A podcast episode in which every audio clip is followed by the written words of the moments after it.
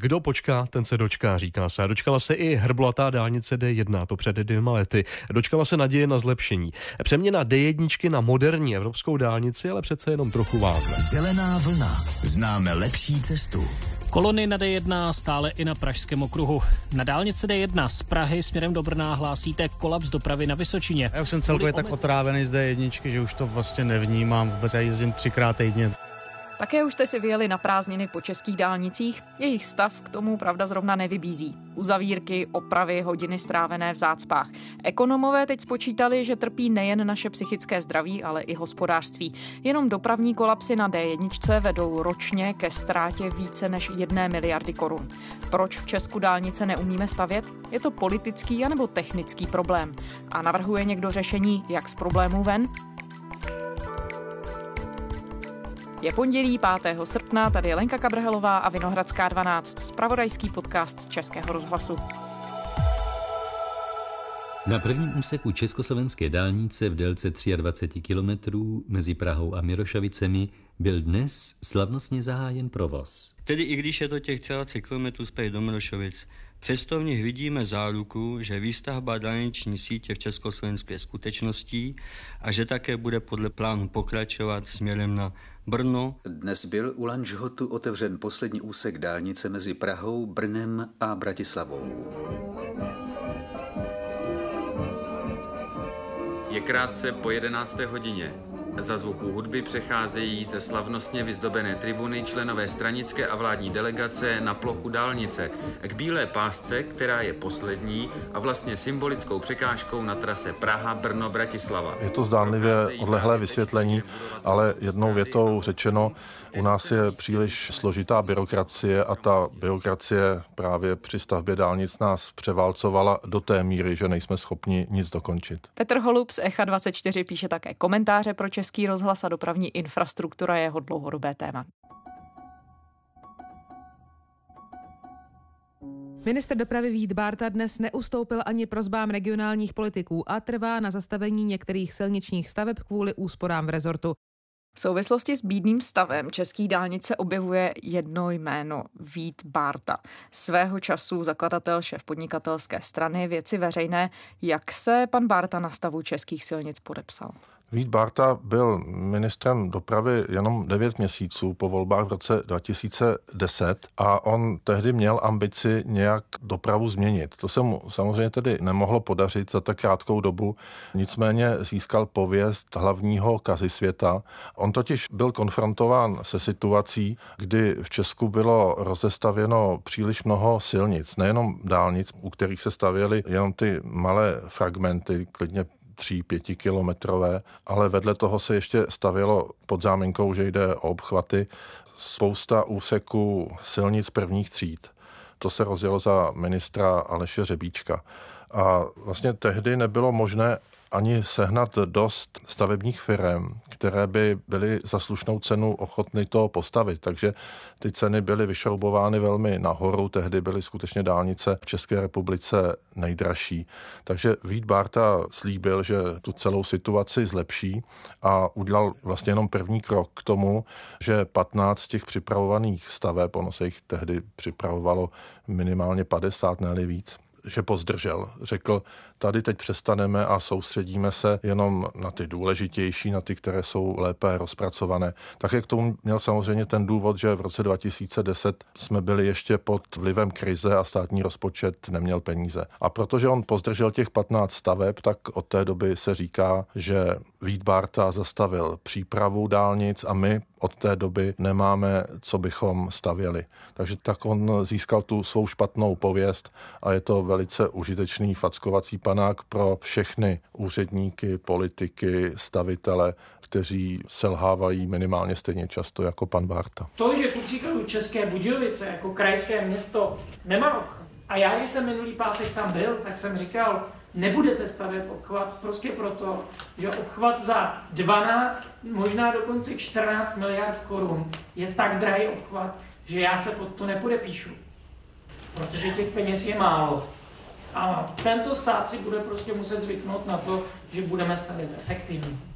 Jak se Vít Bárta dostal do křesla ministra dopravy? On měl s dopravou, s infrastrukturou něco společného? On vlastně založil podnikatelskou stranu, vlastně posleze to úspěšněji dokázal ještě Andrej Babiš, ale i ten Bártův úspěch byl obdivuhodný, protože záhy po založení věcí veřejných získal přes 10% hlasů a ten jeho hlavní motiv, se kterým také získal nejvíc podpory, ostatně stejně to dokázali Andrej Babiš, byl boj s korupcí.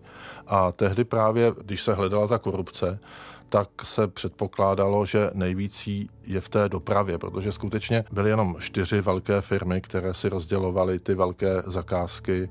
Potom byly menší firmy, které jim dali subdodavatele, takže se spekulovalo o tom, že je tady velice promyšlený kartelový či korupční systém, při kterém se ty velké miliardy, které stát investuje do dálnic, to tehdy bylo procento hrubého domácího produktu, dvakrát víc než dnes, že se ty peníze opravdu ztrácejí, že rozkrádají různí kmotři.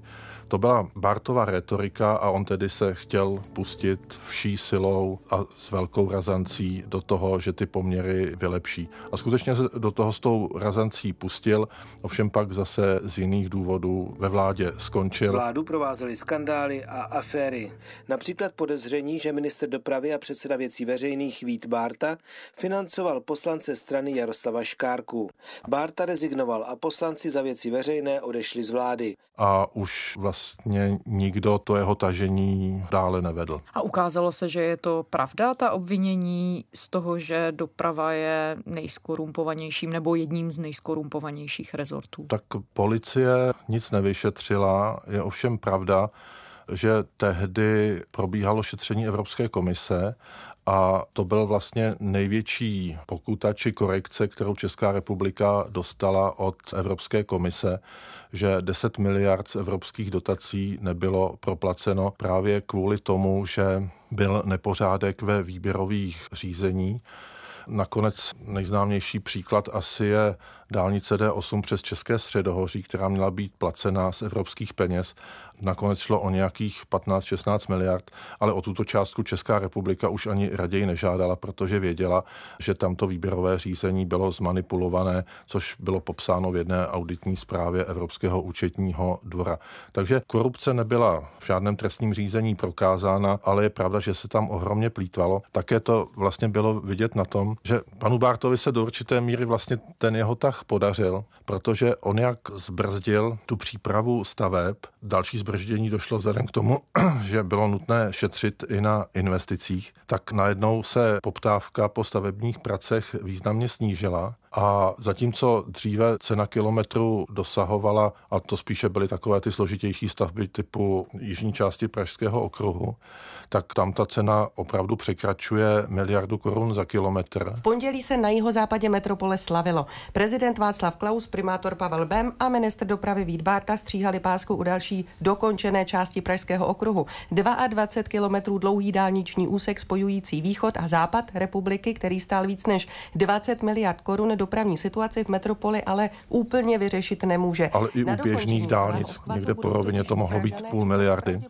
A potom právě, řekněme, po tom roce 2012-2013 najednou byly soutěže, kde ty firmy, které najednou neměly práci, nabízely ceny třeba 200 milionů korun za kilometr, což je ostatně částka, která odpovídá těm jednodušším dálnicím v Německu. Tak Jirko, z pokynu řidičské veřejnosti pustit. Jeďte, jeďte, čekáme tu na vás. Dal loni v srpnu pokyn velitel Ústecké dopravní policie Jiří Ušák k otevření nové části dálnice D7 mezi Bytozevsí a Postoloprty na Lounsku. Tyto čtyři kilometry nové dálnice byly jediným úsekem zprovozněným od nástupu nové vlády. V programovém prohlášení přitom vláda slíbila zprovoznění 110 kilometrů nových dálnic do roku 2021. No a když tedy přeskočíme do dneška, tak dá se říct, že dnešní situace v roce 2019 je tedy důsledkem kroků někdejšího ministra Bárty. Důsledkem je v tom smyslu, že pan Bárta nedokončil ten svůj úkol, který si přece vzal. Ono popravdě řečeno, jestli tam byla korupce nebo nebyla, to nám může být z hlediska nás, řekněme, řidičů úplně jedno. Tam ten problém by šel popsat jinak.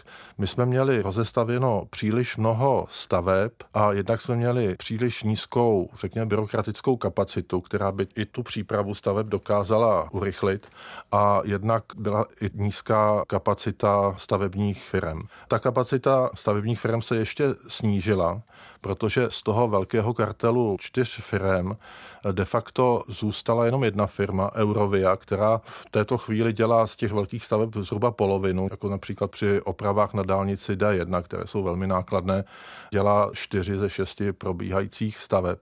Takže ty kapacity jsou nižší, než byly ale pořád jsme si neodpustili to, že v rámci toho, že urychlíme výstavbu dálnic, tak se připravují všechny možné dálnice, které je možné postavit. My teď v této chvíli stavíme mnohé úseky na dálnici D3, na dálnici D35 Hradec Olomouc, na dálnici D11, což je zase Hradec Jaroměř, teď dálnice D49 nesmí chybět, to je z Hulína na slovenskou hranici, na dálnici D48 se staví. Já jsem určitě ještě něco zapomněl, zapomněl dálnici D6, D7. Takže my stavíme většinou velice krátké úseky na všech těchto dálnicích. Zároveň se staví na silnicích první třídy dál. Takže my jsme vlastně dostáváme zhruba do stejné situace, jako byl Aleš Řebíček v tom roce 2009, kdy toho bylo strašně moc rozestavěno a pořád čekáme, až bude něco dokončeno. Je pravda, že panu Řebíčkovi se to dařilo spíše, měl také k dispozici více peněz, ale my teda opakujeme tu jeho strategii ještě z méně penězi. Je tam ještě další nešvar, který nebyl v dobách pánů Barty nebo Řebíčka, ale u nás vlastně je hlavní priorita při jakýchkoliv dopravních investicích, že se musí vyčerpat peníze. To znamená, že když není připravena nějaká větší stavba, kde by se to snadno utratilo, tak se začínají dělat opravy. Například v roce 2018, tedy loni, se do dálnic dalo asi 7-8 miliard korun. Ovšem 15 miliard šlo na opravy různých silnic, ať už dálnic nebo silnic první třídy. Takže my vlastně máme hodně připravených dálnic, které se začaly stavět, ale peníze najednou k tomu nejsou k dispozici. Takže dalo by se říci, že ten problém, na který narazil Vít Barta, se kterým se pokusil něco dělat, tak se ještě prohloubil. A proč to tak je? To politická neschopnost nebo technická neschopnost nebo byrokratické zatížení? Ten obvyklý názor je, že pro ty účastníky je to poměrně pohodlná situace a to pohodlí spočívá vlastně v tom, že u nás se že česká ekonomika prošla transformací ze socialismu na kapitalismu, začala platit tvrdá ekonomická pravidla, které se vynucují fungování lidí, i když je to pro ně, pro nás dost nepříjemné. Ovšem k této transformaci nedošlo v dopravě při stavbě velkých dopravních staveb, že neustále se tam drží ten socialistický princip, že když stavím tuto veřejně prospěšnou stavbu, tak dostanu dotaci a pokud ty peníze utratím, tak jsem vlastně udal všechno správně, protože je to užitečná věc, která si tu dotaci zasloužila. Což ovšem nemůže dopadnout dobře, jak ostatně vidíme i na tom současném příkladu, když se člověk podívá na západ od našich hranic, ale v tuto chvíli už i na východ, tak tam vlastně existuje státní investor, který je akciová společnost. A ta akciová společnost se chová prostě podle té ekonomické racionality. To znamená, ona by si víceméně na ty své investice měla vydělat. Což dokonce v Rakousku tak funguje. A to znamená, že tato společnost jednak vybírá míto a z těch prostředků investuje do nových dálnic. Logicky investuje tam, kde se ty peníze nějak vrátí a nestaví jednotlivé úseky podle žádostí regionálních politiků.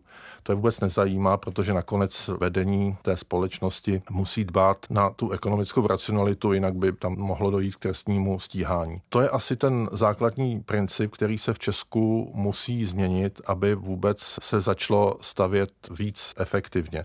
Je třeba zajímavé, že na konci července o této změně státního investora, tedy ředitelství silnice dálnic, začal mluvit ministr dopravy, nový ministr dopravy Vladimír Kremlík.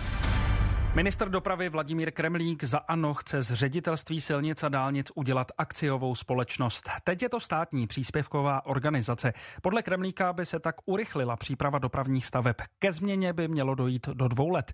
Podobnou změnou se už podařilo uskutečnit u letiště Praha a českých drah. Protože ono je to tak na snadě, že k tomu dojde každý ministr. Svého času o tom mluvil ministr dopravy Pavel Dobeš, to byl vlastně nástupce Víta Bárty, který také vlastně došel k tomu, že nemůže nic napravit, ani kdyby držel Bartovu línii, pokud by nezměnil tento předpoklad. Ale proč se to nikdy nestane tedy? Když na to každý přijde, je to řešení, které je na snadě a pak? No, to se dá snadno vysvětlit. My máme státní fond dopravní infrastruktury, který přiděluje peníze ředitelství silnic a dálnic na jednotlivé stavby. Státní fond dopravní infrastruktury dal letos na výstavbu a opravy silnic přes 65 miliard korun. Většina peněz má směřovat na už rozestavěné projekty. Třeba na modernizaci dálnice D1 mezi Humpolcem a Větrným Měníkovem. Ten státní fond dopravní infrastruktury má výbor řídící, který je obsazen úředníky z jednotlivých ministerstev. Zároveň má dozorčí radu, kde je pět poslanců z různých stran. To tedy znamená, že my, pokud bychom chtěli tu transformaci udělat, tak bychom museli úředníkům a politikům říci, podívejte se, vy teď musíte připravit nějaký model, kde vy vůbec nebudete mít žádnou funkci, kam nebudete smět vůbec zasahovat pouze nějakými obecnými strategiemi, podle kterých se ta akciová společnost bude řídit. Takže nevýhoda té akciové společnosti je v tom, že ji nemohou ovlivňovat politici. A právě kvůli této nevýhodě, samozřejmě to je nevýhoda v úvozovkách, u nás k této transformaci nedošlo. Proto vlastně, když ta situace při stavbě dálnic je tak mizerná, tak to je vlastně naděje, že ti politici s vyhlídkou na to fiasko, ke kterému nejspíš zase dojde, že se konečně odhodlají něco na tom změnit, že si řeknou, možná méně ztratím tím, když odejdu z dohledu nad výstavbou dálnic, než abych se tam držel. Jinými slovy, dokud veřejnost nezačne tlačit politiky k tomu, aby byli ochotní přijít o svůj vliv tady v té oblasti, tak se nějaká debata o transformaci celého toho rezortu nebo výstavby silnic nezmění. Je to tak. Tam je samozřejmě trochu problém, že je to ekonomická záležitost, která není úplně triviální. On, když teď přijde politik a řekne, já vám postavím dálnici, stačí, když mě k tomu pustíte, tak já vlastně, proč bych mu nevěřil, protože je to sympatický politik, volil bych ho i z jiných důvodů. A nechci po něm tento klíčový krok, který on zase přirozeně nemá důvod realizovat. Takže de facto jde o to, aby při tom čekání na dálnicích, které prostě všichni absolvujeme častěji, než bychom chtěli, abychom se zamysleli právě nad tím a snažili se nějakým způsobem žádat o to, aby k těmto změnám došlo. Ale ono to je takový trochu abstraktní požadavek, protože já třeba budu žádat, aby konečně byla dostavěna dálnice z Prahy do Budějovic, protože se mi pak bude jezdit rychleji. A to, jestli to bude stavit akciová společnost nebo příspěvková organizace jako dnes, to mi je bohužel dost jedno. No na druhou stranu ta současná situace má i ekonomické důsledky a sice v podobě ztrát pro hospodářství. Teď vyšla nová studie zpracovaná Raiffeisenbank, podle které špatná kvalita silnic ovlivňuje ekonomiku a třeba jenom ten kolaps na dálnici D1 vede ke ztrátě až miliardy korun ročně. Jak velké jsou ty potíže, nebo můžete to nějak popsat, o co vlastně ekonomika česká přichází? Tak on ten odhad jedné miliardy je, já bych řekl, mírný. Tam to skutečně může být i násobek a celé to vzniklo nekompetentním rozhodnutím, že se teď bude 9 let opravovat nejfrekventovanější komunikace v Česku. Takže toto je opravdu tragédie. Ony ty ztráty se vyčíslují jinak, tady to lze snadno vypočítat, to je ten ztracený čas, který lidé ztratí na té dálnici. Myslím, že tam třeba nebyl ani vypočten vliv nehod, jejich počet se samozřejmě také při těch opravách zvýšil. Ale obecně vzato infrastruktura má velký vliv na výkon ekonomiky jako takové. Dálo by se to počítat v procentech hrubého domácího produktu. On nejde jenom o to, že třeba mě osobně to není příjemné tam stát na té dálnici, ale samozřejmě také to vede k tomu, že se na dálnici vybírá méně peněz, protože buď přijede méně aut, nebo po nich nemohu chtít tolik peněz, aby mi vůbec něco zaplatili, ale zahraniční investoři se rozhodují právě podle toho, jaká infrastruktura je v té které zemi. A oni bohužel se dívají tady na ty statistiky, které dělá Světová banka nebo Světové ekonomické fórum a my tam opravdu jsme na tom 25. nebo kolikátém místě v Evropské unii a tudíž přicházíme o mnoho příležitostí. Organizace World Economic Forum porovnávala kvalitu silnic ve zhruba 140 zemích světa a Česko skončilo typněte si, no, na pěkném 68. místě. Podobně se umístilo Slovensko, ale třeba také Pákistán, Irán nebo Tádžikistán. Česko se vždycky bralo jako něco lepšího než třeba ostatní země V4. Taky byl k tomu důvod. Průmysl tady byl rozvinutější, i ty silnice tady byly lepší než v Polsku nebo v Maďarsku, což už tedy není pravda. A z tohoto důvodu vlastně jsme byli jako přirozeným cílem všech investorů z Německa i z Rakouska. My jsme třeba měli větší investice než čtyřikrát větší Polsko. Prostě ta naše transformace stála na tom, že jsme byli blízko Německu. Jenže teď se zdá, že blíže Německu je Polsko, blíže Německu je Maďarsko, což je dáno tím, že se tam prostě rychleji po těch dálnicích dostanu. Takže ten důsledek, jak říkám, je ho těžké kvantifikovat, ale znamená propadání Česka nesnad do toho pelotonu východoevropských zemí, kam nás tedy dostal už ten minulý režim a ze kterého jsme se z různých důvodů nedokázali odpoutat. Ale my i v tomto pelotonu vlastně budeme na těch horších místech. To jako není vůbec přehánění, stačí se projet po českých dálnicích a vidí to každý. Petr Holub, komentátor z Echa 24 a také komentátor Českého rozhlasu. Děkuji. Těšilo mě. Z pondělní Vinohradské 12 je to vše. Jsme na iRozhlas.cz, jsme ve všech podcastových aplikacích na vašich mobilních zařízeních. Pište nám, jsme také na adrese vinohradská12 zavináč rozhlas.cz. Těšíme se zítra.